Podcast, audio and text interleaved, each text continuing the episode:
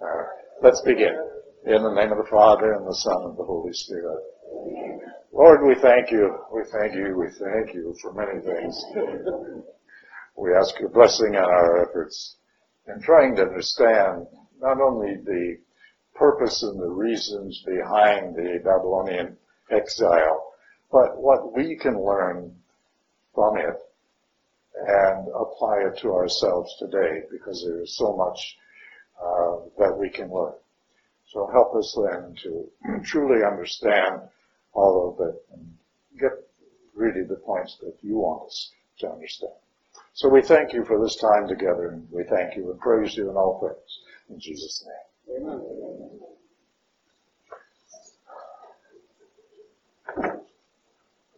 There's a lot of comments I'd like to make about last night, but I think uh, we are all very much relieved. Uh, so uh, let's leave let's leave it at that. All right. The Babylonian captivity, I think, is an extremely important uh, period of Jewish history, but it is not just for the Jewish people. Uh, it is something that we should learn because many of the reasons that uh, lie behind the cause for the exile uh, apply to us just as much today as it did then. And that is the people's desire to do their own thing, putting in very plain common day language. Uh, yes, Lord, we'll do this, we'll do that, we'll do so forth, but we're going to do it our way on our time, and we'll just leave it at that. Rather than trying to understand what is God's will for us. They did everything as a nation. There was very little in the way of uh, personal relationship, almost nothing in the way of personal relationship between the individual person and God in the time uh, that we are talking about here in, in ancient Jewish history. And that is not what God wanted. God has always wanted a personal relationship with each one of us so that our actions on a day-to-day basis should be not just through the church, but, and I say not just through the church because it should be partially through the church. The church wants to help us, but it should be a one-on-one uh, relationship with God. You should get to know Him uh, and allow Him to know you. Uh, there are several uh, passages in the New Testament. For example, you all know the story of the uh, the wedding feast where you had five uh, wise virgins and, and five uh, who didn't. I, am trying. I, am trying to be polite here. uh, anyways, who, who, weren't prepared? Let's put it that way. Uh, and well, you all know that story there, and that was put in the context of a wedding feast at that particular time, where the groom was the more important person.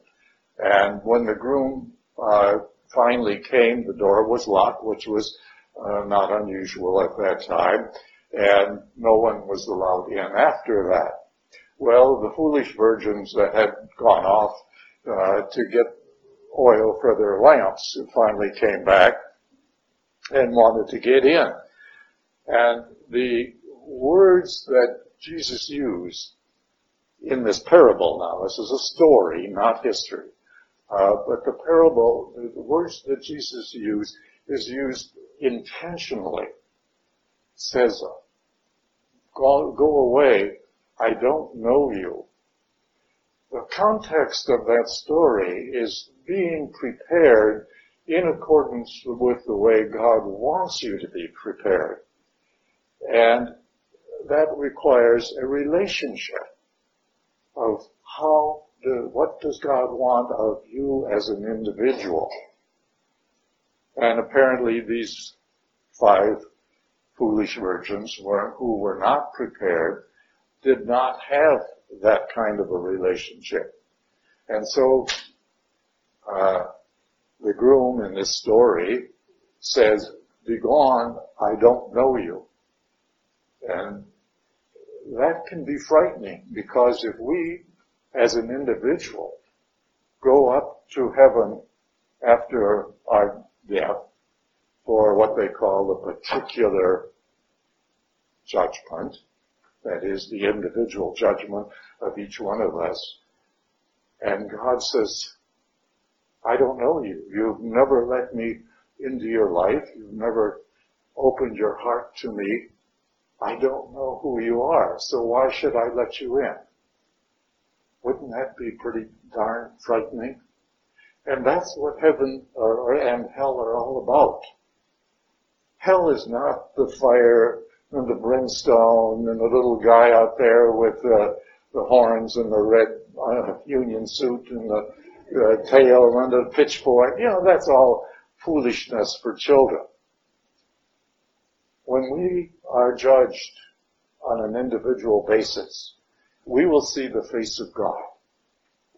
And the face of God is enough to fulfill us with all earthly desires. And the automatic no need for anything else. But if he sends us, you know, into eternal damnation, all that might be is nothing else has changed except that we'll never see that face again.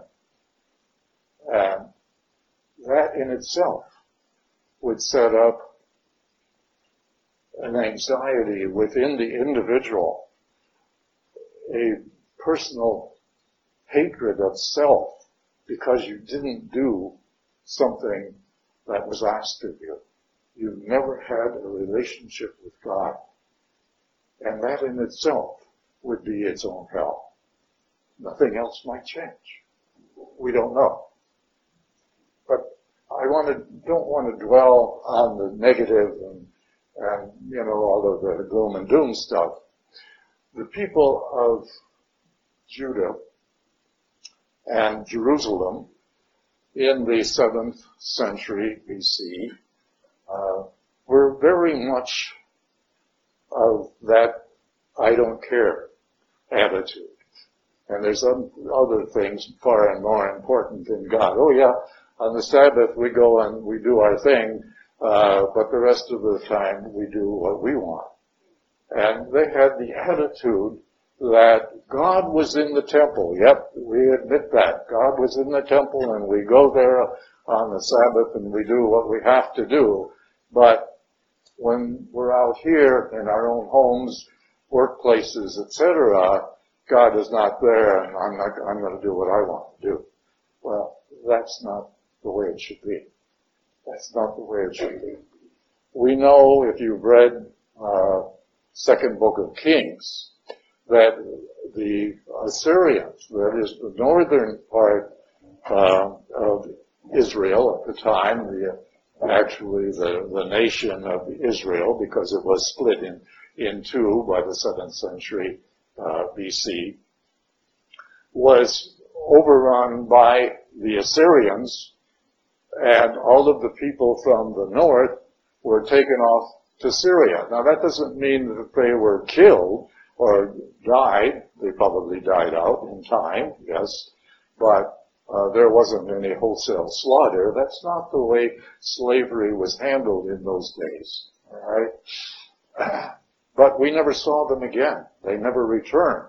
In their place, the Assyrian king Sennacherib transferred all of the people that he didn't want in his uh, country into Israel, into the northern part of Israel around Shechem and in the province of Samaria, and they became the Samaritans that were so hated by the people at the time of Jesus Christ.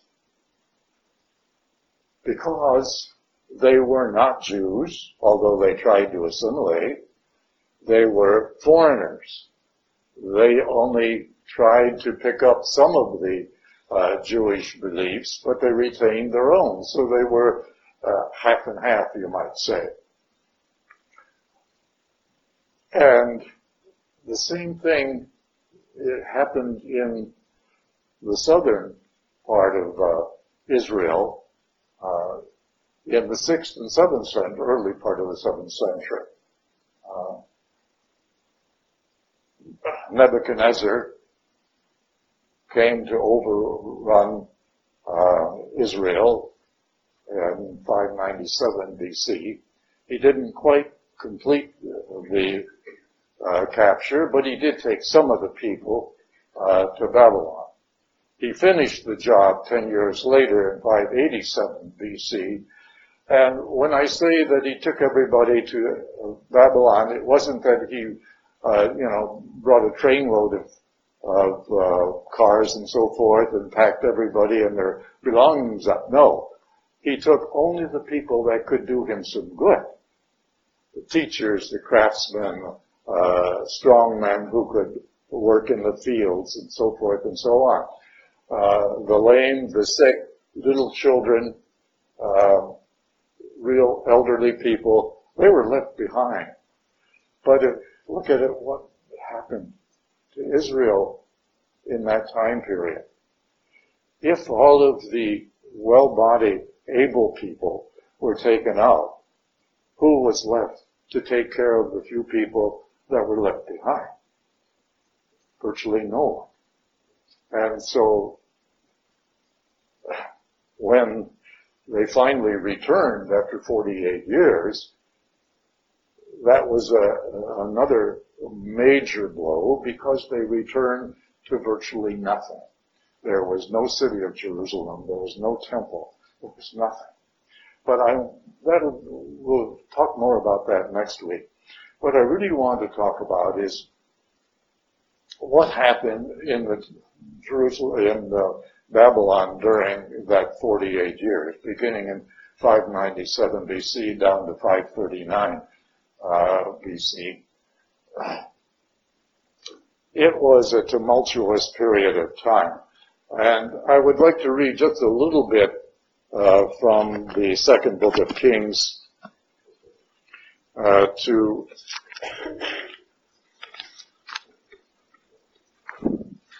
to really give you um, an idea of why they got there in the first place. Because they took this commitment that God made to them in the covenant of protection, and they took it far too personally without ignoring the consequences of not doing their part. Remember the covenant that was made way back with Abraham and renewed with Moses and King David and down through the ages uh, was descendants, which certainly happened, was land, which was promised land, and protection. And in many ways, God fulfilled his side of that covenant, that agreement, by protecting his people over and over and over again. But there's a limit to what God is going to take. And we know what those limits are. Very clear.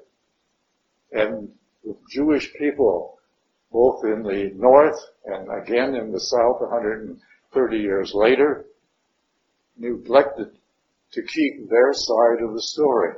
They had no idea of why God would let this happen, why he would allow the Babylonians to come in and conquer Israel and destroy the temple and destroy the city of, of Jerusalem and all of the infrastructure, etc and cart them off. Why would that happen when you promised us protection, Lord?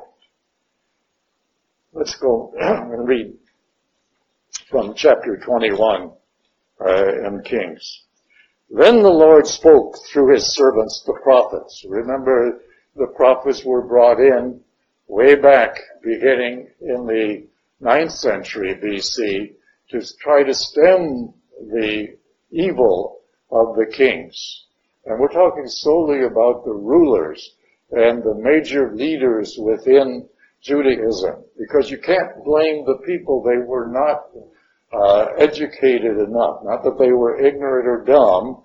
Uh, they just were not educated well enough to understand, so they had to follow the leaders. It says, Then the Lord spoke through his servants the prophets, because Manasseh, king of Judah, has practiced these abominations and has done greater evil than all that was done by the Amorites before him, and has led Judah into sin by his idols.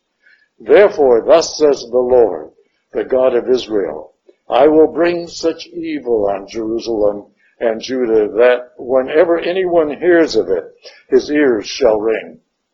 I will measure Jerusalem with the same cord as I did Samaria, and with the plummet,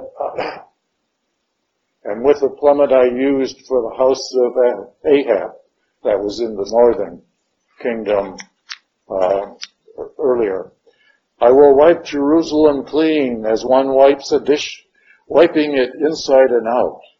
I will cast off the survivors of my inheritance and deliver them into the enemy hands to become a prey and a booty for all of their enemies because they have done evil in my sight and provoked me from the day their fathers came forth from Egypt until today. All of that time period, after they came back from Jerusalem, instead of being grateful to the Lord and showing it through fidelity and obedience, they sinned even greater they admired the nations around them. And that was why they wanted a king in the first place. God said, I am your king. And they said, yeah, but we want a king that can rule over us like the other nations. God said, all right, but you got to understand the consequences of having a king. And you can see if you read, uh, particularly the second book of Kings, uh, how evil most of those kings were. There were a few good ones in the south, not so much in the north, but in the south. You had Hezekiah and Josiah who tried very hard to turn things around, but the people were too strong for them and they did not succeed. so the people landed in Judah. I mean, I'm sorry, the people landed in Babylon. They had to trek, I don't know how many miles it is, but it's roughly a thousand miles, give or take a little. Uh, and of course, that would have required walking. It was the only way they could do that. Uh, and they were settled there. Uh, we have no idea how and why uh, or, or what they went through. There's virtually no writing of record of how things were actually accomplished. How did they get there and what happened when they did get there? If you have a hundred thousand people, you know, not the millions and so forth that uh, the Bible scriptures often use, but just take a hundred thousand people, invade a small country at one time. Where are they going to eat and sleep and uh, take care of themselves in all the ways you you would imagine. Um, there is no history as to uh, what this was all about or how they they just kept whining and crying. Why are you letting this happen, Lord? Why are you doing this to us? It took them several years to understand uh, that it was their own sin. Their own abandoning God rather than God abandoning them. It's unfortunate, very unfortunate, but it did happen. Now, how did it happen? Through the prophet, well, through uh, three of the prophets, the main, or the primary prophets, uh, Isaiah, Ezekiel, and Jeremiah. Now, Jeremiah never went uh, to Babylon. Jeremiah stayed home and home. Jeremiah stayed in Israel and tried to change or serve the people that remained there. He got run out, run out of town, so to speak, run out of Dodge, uh, and was run all the way to Egypt, where he died. Ezekiel was taken to Babylon in the first uh, conquering or attempt at conquering in 597 BC and established himself as a holy man uh, of importance and the people uh, eventually, not right away, but eventually began to listen to him. we have Isaiah who tried earlier to get the people to see that they were doing wrong in many ways. Uh, but they did not uh, pay any attention to him, and eventually Isaiah of Jerusalem was martyred. There was another Isaiah who did come out of Babylon, and he spent a great deal of time trying to console the people once they finally woke up to why they were there in the first place. Now let's spend a little time on how and through what means did they wake up. We had talked about the book of Deuteronomy earlier. The book of Deuteronomy had been written by some small group in the northern uh, nation of Israel back around the 7th century, 8th century, uh, more like the 8th century BC. But it was not accepted there. And when uh, the Assyrians overran the northern kingdom, uh, this small group called the Deuteronomists went to southern, the southern kingdom of Judah and took the book of Deuteronomy with them. It wasn't accepted there either because the people were interested in doing their own thing. And so they didn't like what was happening. But the book sort of landed mysteriously, obviously through God's help, in the temple. And during the time of Josiah, the king, one of the kings that tried to do things well, it was mysteriously found. And when Josiah read it, he tore his garments. Remember we had talked about that out of frustration. He tore his garments as, as a sign of extreme frustration and wanted the people to finally wake up and listen. And he read this and he had it read to the people. Uh, and they still ignored it. And of course, by ignoring it, that is what actually landed them in Babylon eventually. But some wise person, we don't know who for sure, took the book of uh, Deuteronomy to Babylon with him. And after a while, they started small little home study groups, which means that they couldn't have been slaves in the traditional way of slavery that we often think about it. Uh, they started small home study groups. All right, because this was the only activity they had, and this was the only document that they had that was of interest. And finally, they begin to wake up. Now, these small study groups became the beginning or the origin of the synagogue system. A synagogue, even today, technically is supposed to be a house of prayer and study. It is not a temple. It is not a place of worship. But yet, that uh, has been blurred. You might say the difference between a synagogue and a temple has really been blurred uh, by the Jewish people today, and they sort of combine both of them, and it becomes a, a house of worship. because that's all they have. They do not have a temple that was destroyed by the Romans in 70 AD, never to be rebuilt again. Remember, it was King David who made the center of Jerusalem worship. Uh, excuse me. He made the center of Jewish worship in the city of Jerusalem only.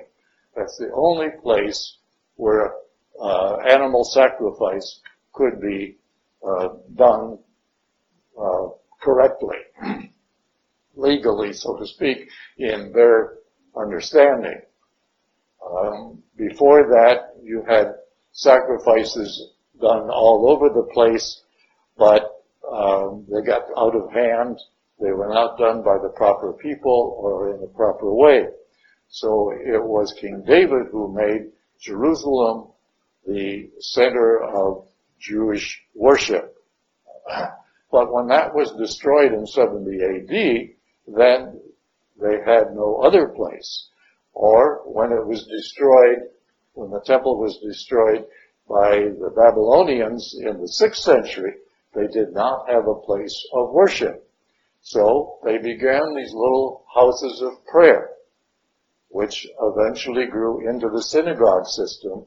And when they took, when they were finally released, uh, in 539 BC, uh, they took the system back with them because, remember, their temple was still destroyed. Now, we'll get into the return and the restoration of Israel next week.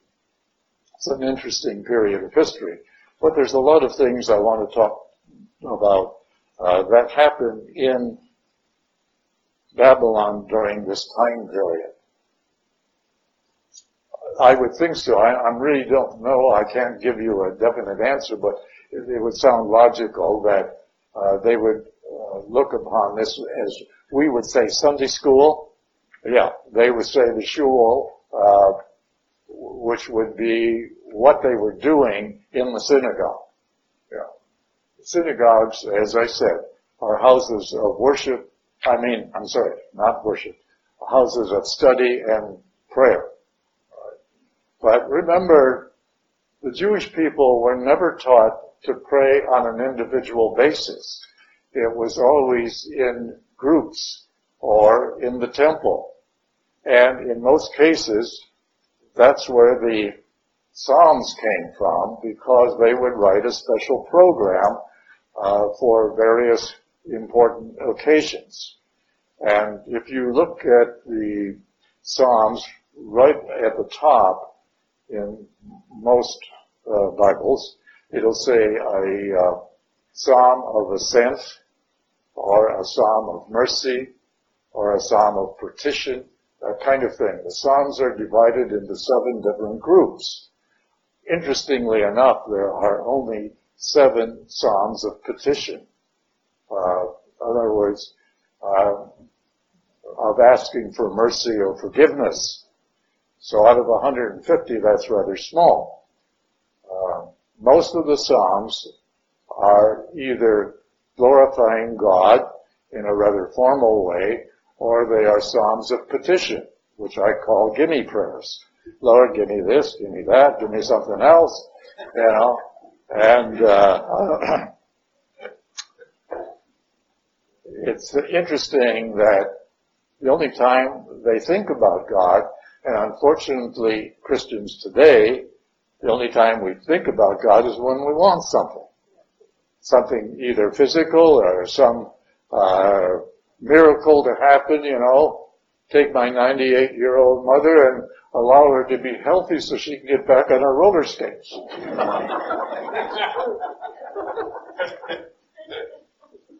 I've heard some rather unusual uh, prayer requests in my day. Yes.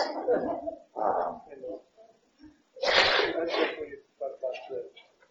worship, uh, house of worship versus house of prayer. Don't we, as Christians, consider prayer as a form of worship?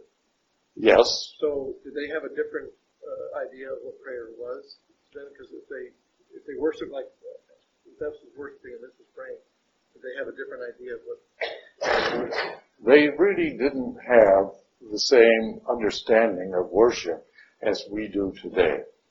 You know, look at it this way, and somebody offered this analogy uh, not too long ago, and I think it's a good one. Think of how the British today honor their king or their queen. You know, with great deal of formality, interest, um, joy, you know, they, they all love it. But there's no personal relationship. That's the way the Jewish people related to God at that time. So would prayer kind of be more like a duty rather Yes. than a relationship? Right. That's It's like that's- a chore, so. Uh, yeah, a chore. Right. Something they had to do. Right. And yeah, they did and you know, with a lot of formality, but it didn't come from the heart. Didn't come from the heart and the mind. As I've said so many, many times, sin is more in the mind and the heart than it is in the action. But conversely, our worship and our adoration has to come from the mind and the heart. Otherwise, it's just formality. So, but out of this whole idea of the synagogue system in, in uh, Babylon at this particular time, the Jewish people finally begin to realize why they were there. And oh my God, all of a sudden, the whining and the crying and all of that, that they didn't understand. And who could have been wrong? So what happens? The priest, the few priests that were carted off to Babylon along with the people, began to take advantage of this idea, this turnaround in mind and heart. And the priestly class actually became the ruling class of the Jewish people at that time. Because remember, the king was put out of business. They were exiles in a foreign country. So they had no government. They had no ruling. So the priests and the priestly class were starting in these small home study groups, which became the synagogues, took advantage of this, and rightly so. No, no, I'm not criticizing. They took advantage of this to actually get the people to understand through the teachings that came from the book of Deuteronomy, and they started turning around. And by the time they were ready to leave Babylon, it was, they were going to go home and they were going to do this and they were going to do that and they were going to study and they were going to worship the Lord and they were going to rebuild the temple.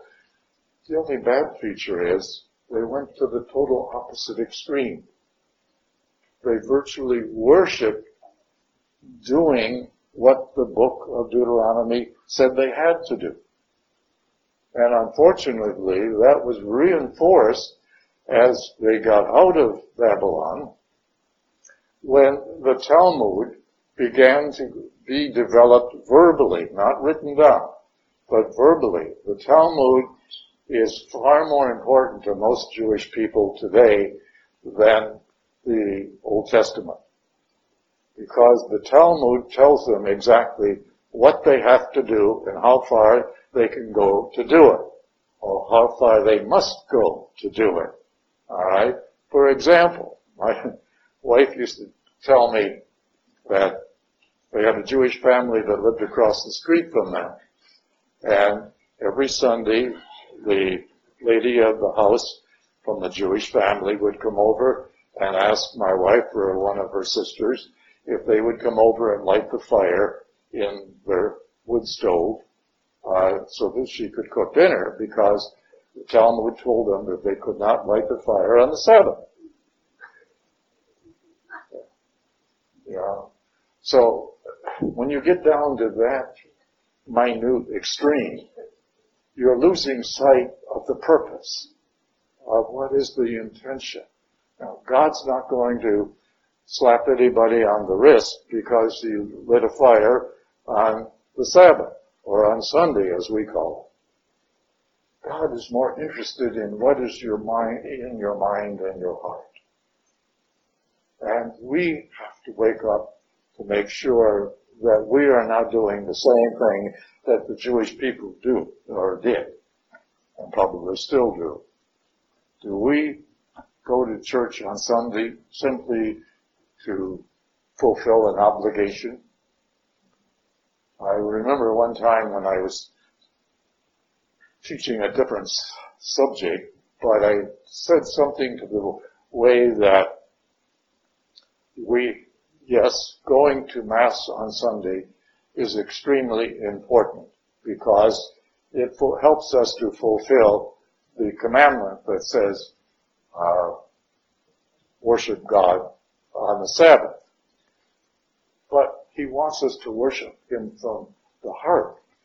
And I was saying to somebody, uh, or to a group of people such as this, that if you were backing out of your driveway on a Sunday to attend, to attend the 5 o'clock, 5 p.m. Mass, and one of your neighbors comes down and says, well, wait a minute, wait a minute, can you help me? I'm, you know, my child is choking or something, and I need your help. And you say, oh no, I've got to go to the Mass on Sunday. no. See, it just doesn't make sense. Uh, now that's an extreme case, I'm, I'm sure. But nevertheless, there are times when charity overrides formality, or should override formality. And that's probably different for each one of us. But there's, you know, we should give it some thought. We should give our relationship with God a lot of thought. First of all, each of us has a small part to play in God's plan of salvation. I haven't talked much about that in the last few sessions, but it's still there. God has a plan and we're going to talk a lot about that next week because it fits in. It fits into the subject matter for next week, which is our last week. Um, each one of us has a part to play. St. Paul tells us in uh, his letter to the Colossians, I make up in my own body what is lacking in the sufferings of Christ. And when I first read that, I said, what could be lacking in the sufferings of Christ? Those were infinite. Yeah, they were. But in God's plan of salvation, He leaves the door open for each one of us to play a small part. If any of you and, and whoever uh, are you, of you among this group have been supervisors in the business world, haven't you found out that when you get your employers or employees rather together to do a project, if each one of them has a part to play and a voice to be heard, it becomes much easier than if you just assign, you know, portions of, uh, say, do this because this is the way I want, you know. It's important that you each have a part to play. And God figures the same way with his plan of salvation. And that's what Paul means when he says, I make up in my body what is lacking. Well, it isn't that Jesus was missing something in his passion, death, and resurrection. It means that in that plan, in God's plan, which of course that was the most important event, but each one of us has a small part to play. And it is up to us to constantly question God for an understanding of what is our part in that overall plan. I feel that my teaching here is my part. And God has blessed that. I've been doing this now for almost 40 years. How much longer, I don't know. We'll prop you up. Uh, if I do it much longer, you're going to have to prop me up. but I and I enjoy doing it. it. When you do it out of love for God, and, and God honors you with His love, and He has in so many ways, it becomes a joy.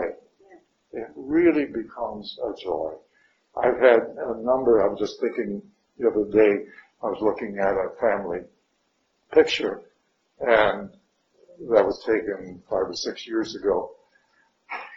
And there have been five members of my family that, that have passed away in that time period.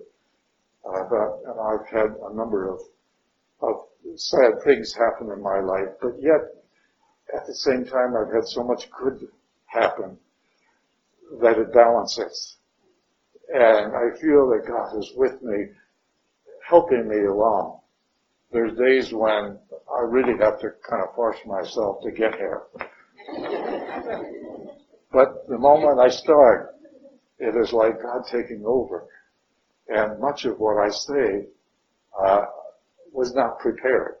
It just comes out. Uh, but that's because I'm fulfilling what I feel is my little portion of God's plan of salvation. And I enjoy doing it. Yes, Madge? Uh, well, now I had a death in my family, somebody very dear, but if you have God, you just keep going on. Amen. Yes. You keep going on. Right? Because that is part of life. Yeah. The thing is, what you're hoping is that your loved ones that have gone before you were prepared in the same way. Yeah, that's right. Yeah. And I feel that in my case, and I hope in yours, that if God called me on the way home from here today, uh, and I mean his home, not mine, uh, I would be at peace because I fulfilled what he's asked of me up to this point in time. What is uh, in front of me from now till the end, I have no idea, but that's all right. I'm willing to be open to it. And that's what I'm trying to get you all to see. That if you have a personal relationship with Christ, and you develop that through prayer, that's the only way it's going to happen. That you spend time in prayer, opening your mind and your heart to what He wants of you, and then you accept that and fulfill it. All of those requirements. God is going to be there to help you. Now, what happened with the Jewish people is really interesting in a way, uh, because they went there whining and crying, and if you read some of the um, passages, and I'd, I'd, like to have, uh, I'd like to read.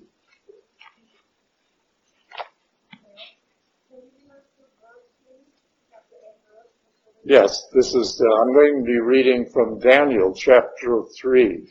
The book of Daniel was written in the second century BC, long after the Babylonian exile ended. And I'll talk a little bit more about this next week.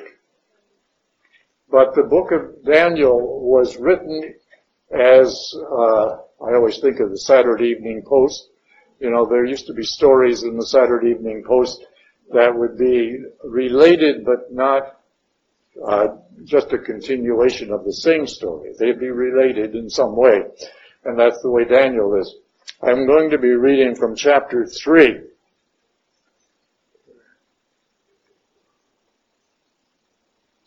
Says, Blessed are you and praiseworthy, O Lord, the God of our fathers, and glorious forever is your name. See, their prayers started out very flowery and, and you would think, oh, these are very holy people. Well, mm, not always. Okay. For you are just in all you have done. All your deeds are faultless. All your ways are right, and all your judgments proper. You have executed proper judgments in all that you have brought upon us and upon Jerusalem, the holy city of our fathers, which has now been destroyed. By a proper judgment you have done all of this because of our sins. For we have sinned and transgressed by departing from you, and we have done every kind of evil. Your commandments we have not heeded or observed, nor have we done as you ordered us for our own good. Therefore, all you have brought upon us, all you have done to us, you have done by a proper judgment. You have handed uh, us over to our enemies, lawless and hateful rebels, to an unjust king, the worst of all the world, the worst in all the world. Now we cannot open our mouths. We, your servants who revere you, have become a shame and a reproach. For your name's sake, do not deliver us up forever, or make void your covenant. Do not take away your mercy from us, for the sake of Abraham, your beloved, and Isaac, your servant, and Israel, your holy one, to whom you promised to multiply their offspring like the stars of heaven or the sand on the shore of the sea. For we are reduced, O Lord, beyond any other nation, brought low everywhere in the world this day because of our sins. We have in our day now no prince or prophet or leader, no holocaust or sacrifice, oblation or incense, no place to offer first fruits to find favor with you. But with a contrite heart and a humble spirit, let us be received as though it were holocausts of rams and bullocks or thousands of fat lambs. So let our sacrifice now be in your presence today as we follow you unreservedly. For those who trust in you cannot be put to shame. And now we follow you with our whole heart. We fear you and we pray to you. Do not let us be put to shame, but deal with us in your kindness and great mercy. This is a person who finally has awakened to what God really wants and what they have lost by their own sins. Uh, now, this was written in the second century. It was a reflection back on the incidents of Babylon whole story, the whole book of Daniel is put in the context of the exiles in Babylon because they were going through somewhat the same kind of things after the Greeks had conquered the Persians and had tried to conquer the people of Israel, or Judah, I should say, because Israel no longer existed at that time. Uh, we'll talk a little more about this, uh, and also the book, uh, First and Second Maccabees. we'll talk about that next week. But this passage here from Daniel chapter 3 reflects the thought pattern of the people who finally started to wake up in Babylon. Okay. You have some more passages. If you go to uh, Psalm 1 39, I believe it is. No, it's Psalm 138. Uh, 137, let's go to 137. It says, By the rivers of Babylon we sat moaning and weeping when we remembered Zion. Now, this is written after they returned to Israel or Judah. Okay. But it's a reflection on the period there. By the rivers of Babylon we sat moaning and weeping when we remembered Zion. On the poplars that, uh, of that land we hung up our harps. There our captors asked us for the words of a song, our tormentors for a joyful song. Sing for us, oh, a song of Zion. But how could How could we sing a song of the Lord in a foreign land? If I forget you, Jerusalem, may my right hand wither. May my tongue stick to my palate if I do not remember you. And if I do not exalt Jerusalem beyond all my delights, remember, Lord, against Edom at, uh, at Jerusalem. They said, level it, level it, down to its foundations. Fair Babylon, you destroyer, happy those who pay you back the evil you have done us. Happy are those who seize your children and smash them against the rock. Wow. Pretty sad in a way, is it not? If you go to 126,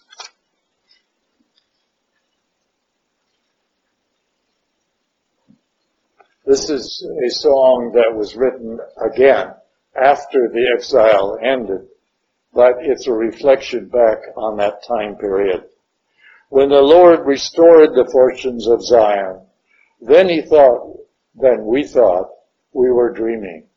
Our mouths were filled with laughter, our tongues sang for joy. Then it was said among the nations, the Lord has done great things for them. The Lord has done great things for us indeed. How happy we were. Restore again our fortunes, Lord, like the dry streams bed, dry, dry stream beds of the Negev. Those who sow in tears will reap with cries of joy, and those who go forth weeping, carrying sacks of seed, will return with cries of joy, carrying their bundled sheaves. In other words, they went out as captives from Judah to Babylon, weeping and crying because they were captives and to be slaves, but they returned now, the return uh, from Babylon was an, is an interesting thing too, because it came about after the Persians had conquered the Babylonians in 539 BC.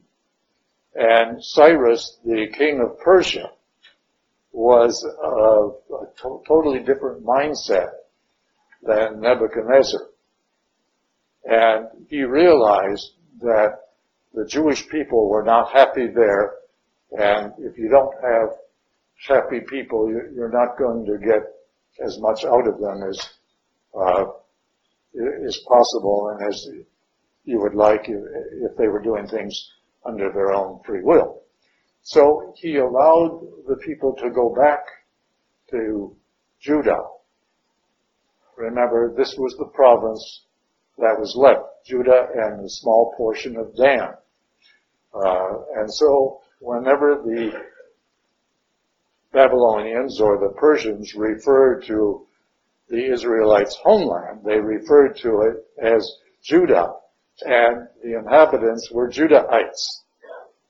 And so the term Judahites was used for a short period of time, and then eventually shortened to Jew. That's how the word Jew came about. You will not find the word Jew in any of the books of the Old Testament because they were all written before that word became popular. And it was sort of a short version of Judah, right? And Judahites. So it's interesting that uh, it is used very commonly in the New Testament, particularly in the Gospel, but in the Old Testament, uh, it is not used at all. The people there are referred to either Judahites or Hebrews or Israelites, all meaning essentially the same thing. Today we differentiate between the country, the nationality, and the religion, or the country, the language, and the religion. And that is Israeli for the country, Hebrew for the language, and Jew or Judah, Jewish uh, for their faith.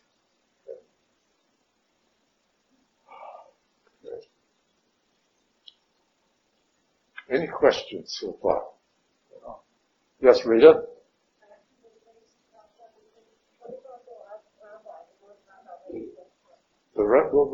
Well, that's a good point. Rita just asked, uh, we mentioned the priest, uh, but where did the word rabbi come from? That did not come into common usage until around the second or third century AD, when the Talmud was beginning to be put together in writing. It never really got into writing in a formal way as it is today, almost up until the 12th century AD, under Moses Maimon, I never can pronounce it right, Maimonides. Okay. Uh, but rabbi, the word rabbi means teacher. And it is used commonly in the Gospels. And I don't recall it being used in any of the writings, that is the uh, epistles or, or letters, but it is used commonly uh, to mean teacher. All right. Uh, it did not get into Jewish writing until even much later because it was considered uh, a rather soft, uh, sacred title and to be used sparingly among the people. But no, you will not see the word rabbi in any of the Old Testament the same way as the word Jew is not used in the Old Testament. Yes? Who wrote the Talmud? How, how did they come about being written? Was it written by the people in these little groups that got together? It started, uh, yes. The, the question here is who wrote the Talmud? Uh, there's a lot of uh, uh, discussion about who wrote the Talmud, and no one has actually come forth as saying that he is the writer. It is a collection of writings. It is a collection of the laws that came along long after Babylon. Uh, it was part of, it started in Babylon in a, in a verbal way. It was not actually written down until around the fourth century AD. Uh, and it was a collection of all of the writings and the commentaries. So the Talmud is about this long if you put it all together. You know, uh, people used to talk about the Encyclopedia Britannica being, you know, books that would take up a whole shelf. Talmud would be even larger because it is made up of two, two main parts, uh, the Mishnah and the Gemara, both of which are sort of a combination of our catechism and commentary. But it's also listing all of the 613 laws uh, that the Jewish people say that they observe. Uh, I've told you this story many times. I had a very good uh, Jewish friend, neighbor, uh, and we would uh, have each other over to our houses quite often. And one time I said to, I said to the lady, I said, Kiki, why, uh, uh, why are you serving ham there? You're not supposed to, are you? She says, that's not pork, that's ham. you see, and of course she was, you know, she was being funny, uh, but that's because, you know, a lot of the laws that they use or say that they observe uh, really, they don't.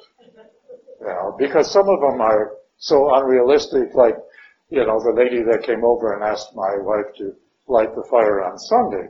That is one of the 613 laws. Uh, another one, for example, is that you cannot walk any further, and you cannot drive on the Sabbath, and you cannot walk any further from your house to the synagogue. So supposing you live way out in the country.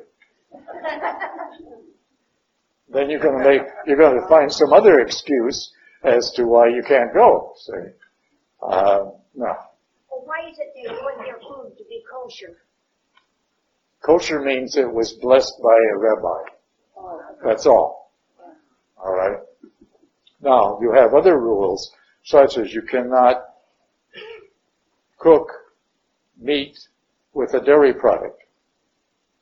Uh, Why do they have two refrigerators? Two refrigerators. Well, not only, not always two refrigerators, but separate pots and pans and dishes for certain meals.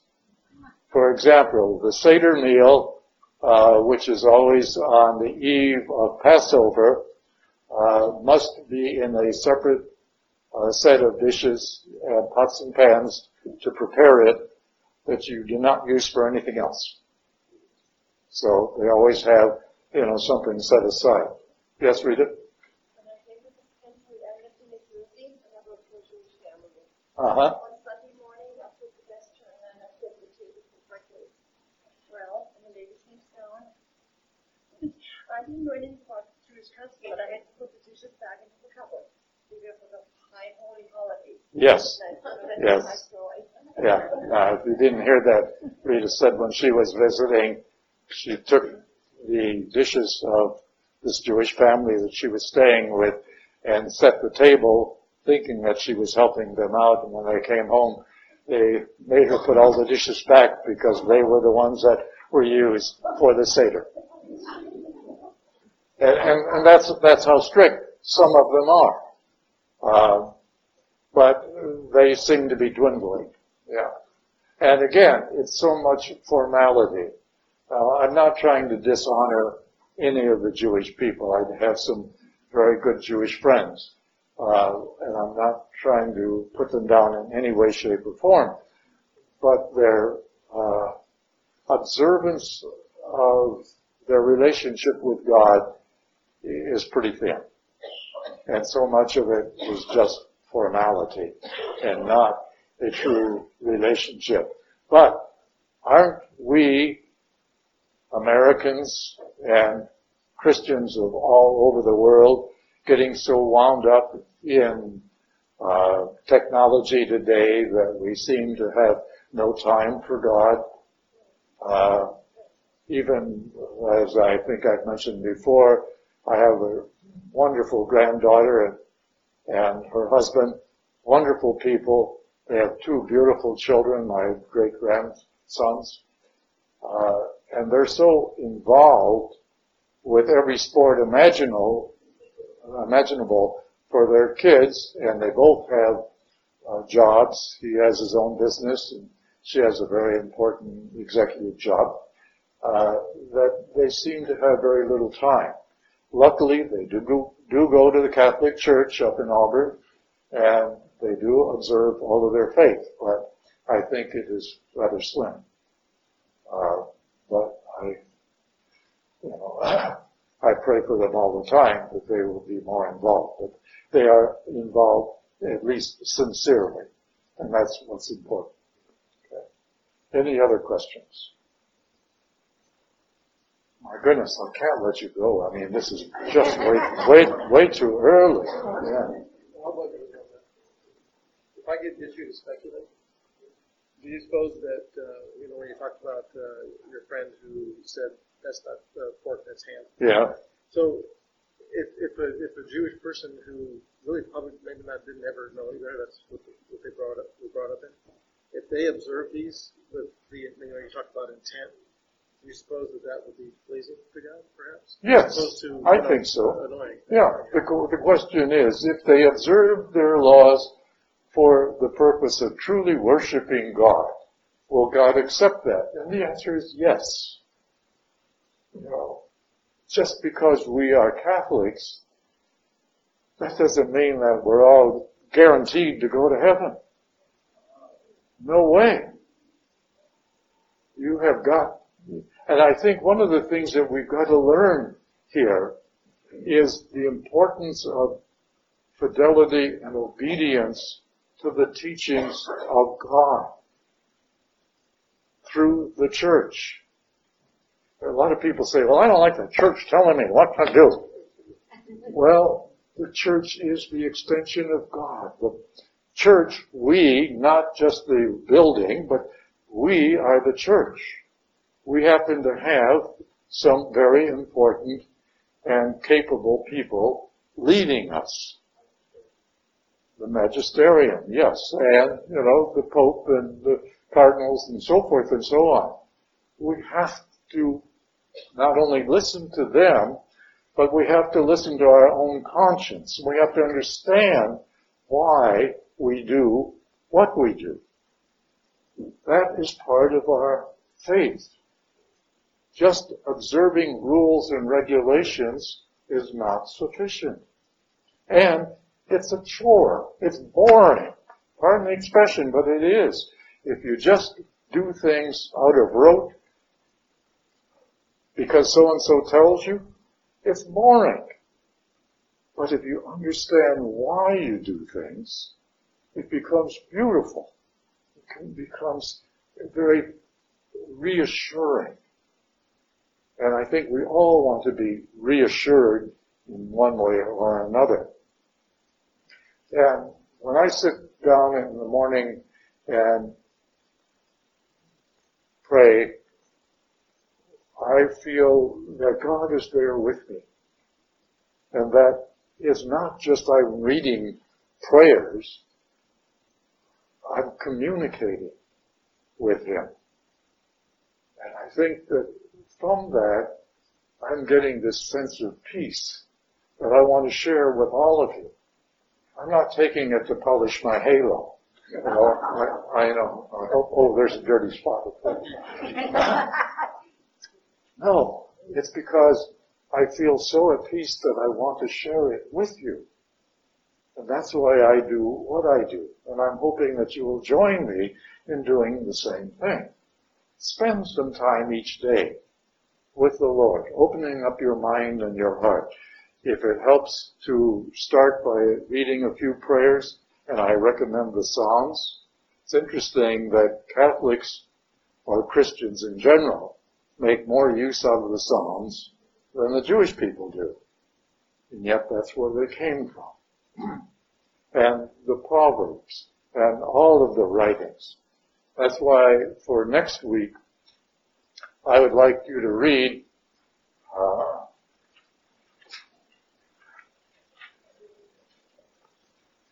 chapter 40 through 55 of Isaiah the prophet.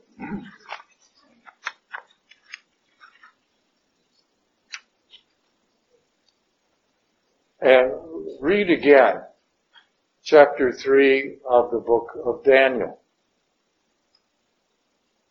Now, I, and I would like to just have you flip through and look over the books of the first and second books of Maccabees.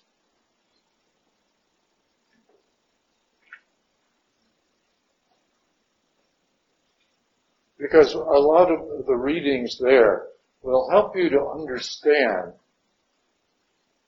how God has tried to work with the Jewish people to see His point of view. Not just to okay their point. And yet that's the way they interpreted. Everything was done according to their will. And that is what happened when they left Babylon. Boy, we're going to go home and we're going to do what the book of Deuteronomy tells us. Well, you know, they went from one extreme of serious sin to another extreme of fulfilling rules and regulations simply because they felt by doing, the, fulfilling those rules and regulations that they were honoring God and worshiping God. Well, that is not the case. If your intent is not to worship, but just to fulfill a rule or a regulation or a law of some kind, and there's no connection with God at all, it's not bringing you closer to Him, then it's not doing you any good either. And God is not going to accept that. He's a very patient God. And he's trying over and over and over. Just wiping people out is not, going to do anybody any good. Particularly, it's not going to do him any good. He's wiping out his own creation. So, what's going to happen, and we'll see this next week, why and how did Judaism and Christianity go off in different directions and become so different. We've seen already one thing. Have you under, under, ever thought about or tried to understand why Rome is so important to Catholics? Anyone? That's where the Vatican is, yes, but why is it there? Alright? Anybody know why everything is in Rome?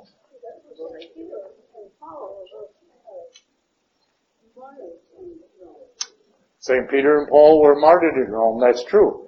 But why? Have you ever learned why did Peter go to Rome in the first place? We know how Paul got there, but how did, how and why did Peter go there?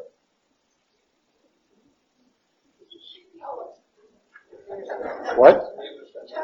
Tell us. Well, no, not exactly. Catholicism started in Jerusalem. Okay? Remember, Jerusalem was originally the focal point of Judaism. And that was done by King David. Okay? The church has moved, the Catholic Church has moved the center of Christianity and Catholicism to Rome because of another king, Constantine. Constantine was the king of the Roman Empire in the early part of the fourth century. He was converted through the prayers of his mother, Saint Helena.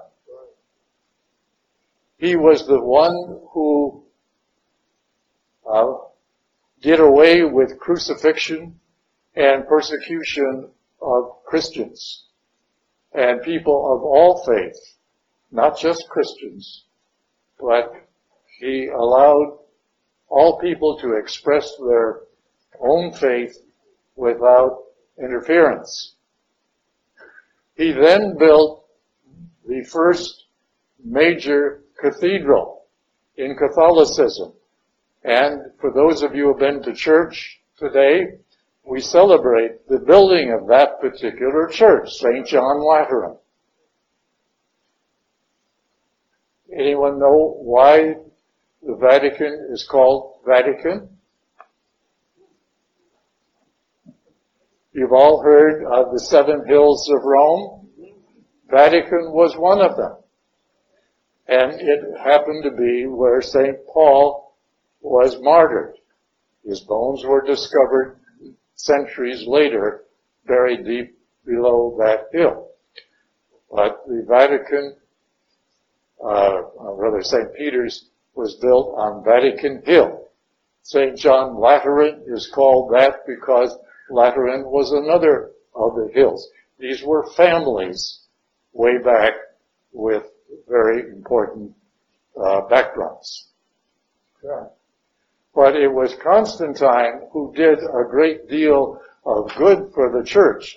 He was the one that transferred the uh, worship on the Sabbath to Sunday in honor of Christ's resurrection and the descent of the Holy Spirit, both being on Sunday. It was not the church that made that change. It was Constantine. And he did a number of other things. He supported the church and encouraged it after he became a Catholic or a Christian. Uh, it's interesting. He didn't want to be baptized though until he was near death because he was afraid he might commit a sin in between.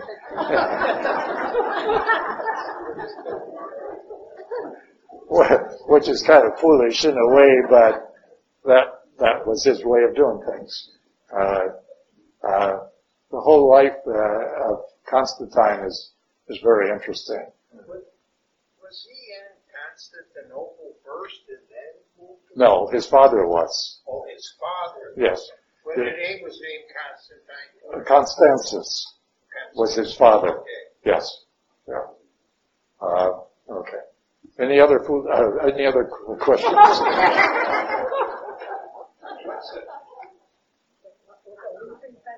Yes. And we, I mean, I it just took me away, and I was like in tears. And we went out to. She goes, I'm just so mad at um, Mel Gibson. He said, I that torture part of the movie, and I just couldn't stand it. You know, all that suffering. She, she's a nurse, so she's saying, I've seen so much worse suffering, and it was like just she was angry at the movie, just totally angry, and, and it was, you know, and it kind of got me because it just so much. Yes. You know, Yes. and I thought, why, why are we seeing this differently? You know. Well, un- unfortunately, you have a number of, of people that grew up with their own idea of Christ's passion, death, and resurrection, and they didn't look at what really happened or why. Yeah. You have the same problem with the, the average crucifix. If you go into our church here, you see this beautiful crucifix of Christ up there, and it looks like he just came out of a shower and got up to the cross, you know. Uh, no way. A person that is beaten and clubbed and chained and spit upon and so forth and so on is not going to look pretty.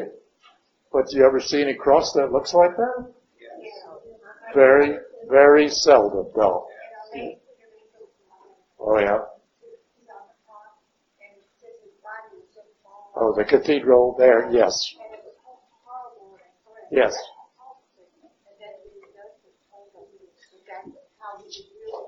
That's right, yes.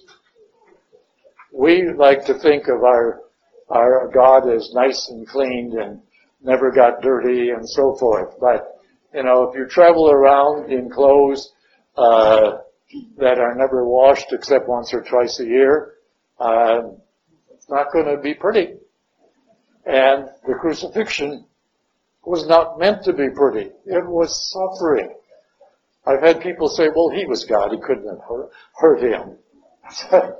that, uh, that negates the whole purpose. He suffered out of love for us. He suffered because he was a human being as well as God. And it was the human being that suffered for the sake of all mankind. So you can't ignore it or wish it wasn't there. So when you pray, and I hope you will all spend some time in prayer, the amount of time is not important. You don't get more credits for staying longer. Lord, I've got another half hour, you know. Uh, no, that's not important. It's the quality of your prayer, the sincerity. Right. Any other questions? Now let's end with one of those prayers. In the name of the Father, the Son, and of the Holy Spirit. Lord, we thank you for this time together. We thank you for all of these weeks that we have come together to understand where Catholicism came from. And next week, we hope to put it together in such a way so we can see what happened that the Jewish people did not pick up on the same ideas. So help us then to open our minds and our hearts to what it is you want us to hear, what it is you want us to do for you through the church. Help us then to know what our part in your plan of salvation is so that we might fulfill it with fidelity and obedience. So we thank you for this time together. We thank you and praise you in all things. In Jesus' name.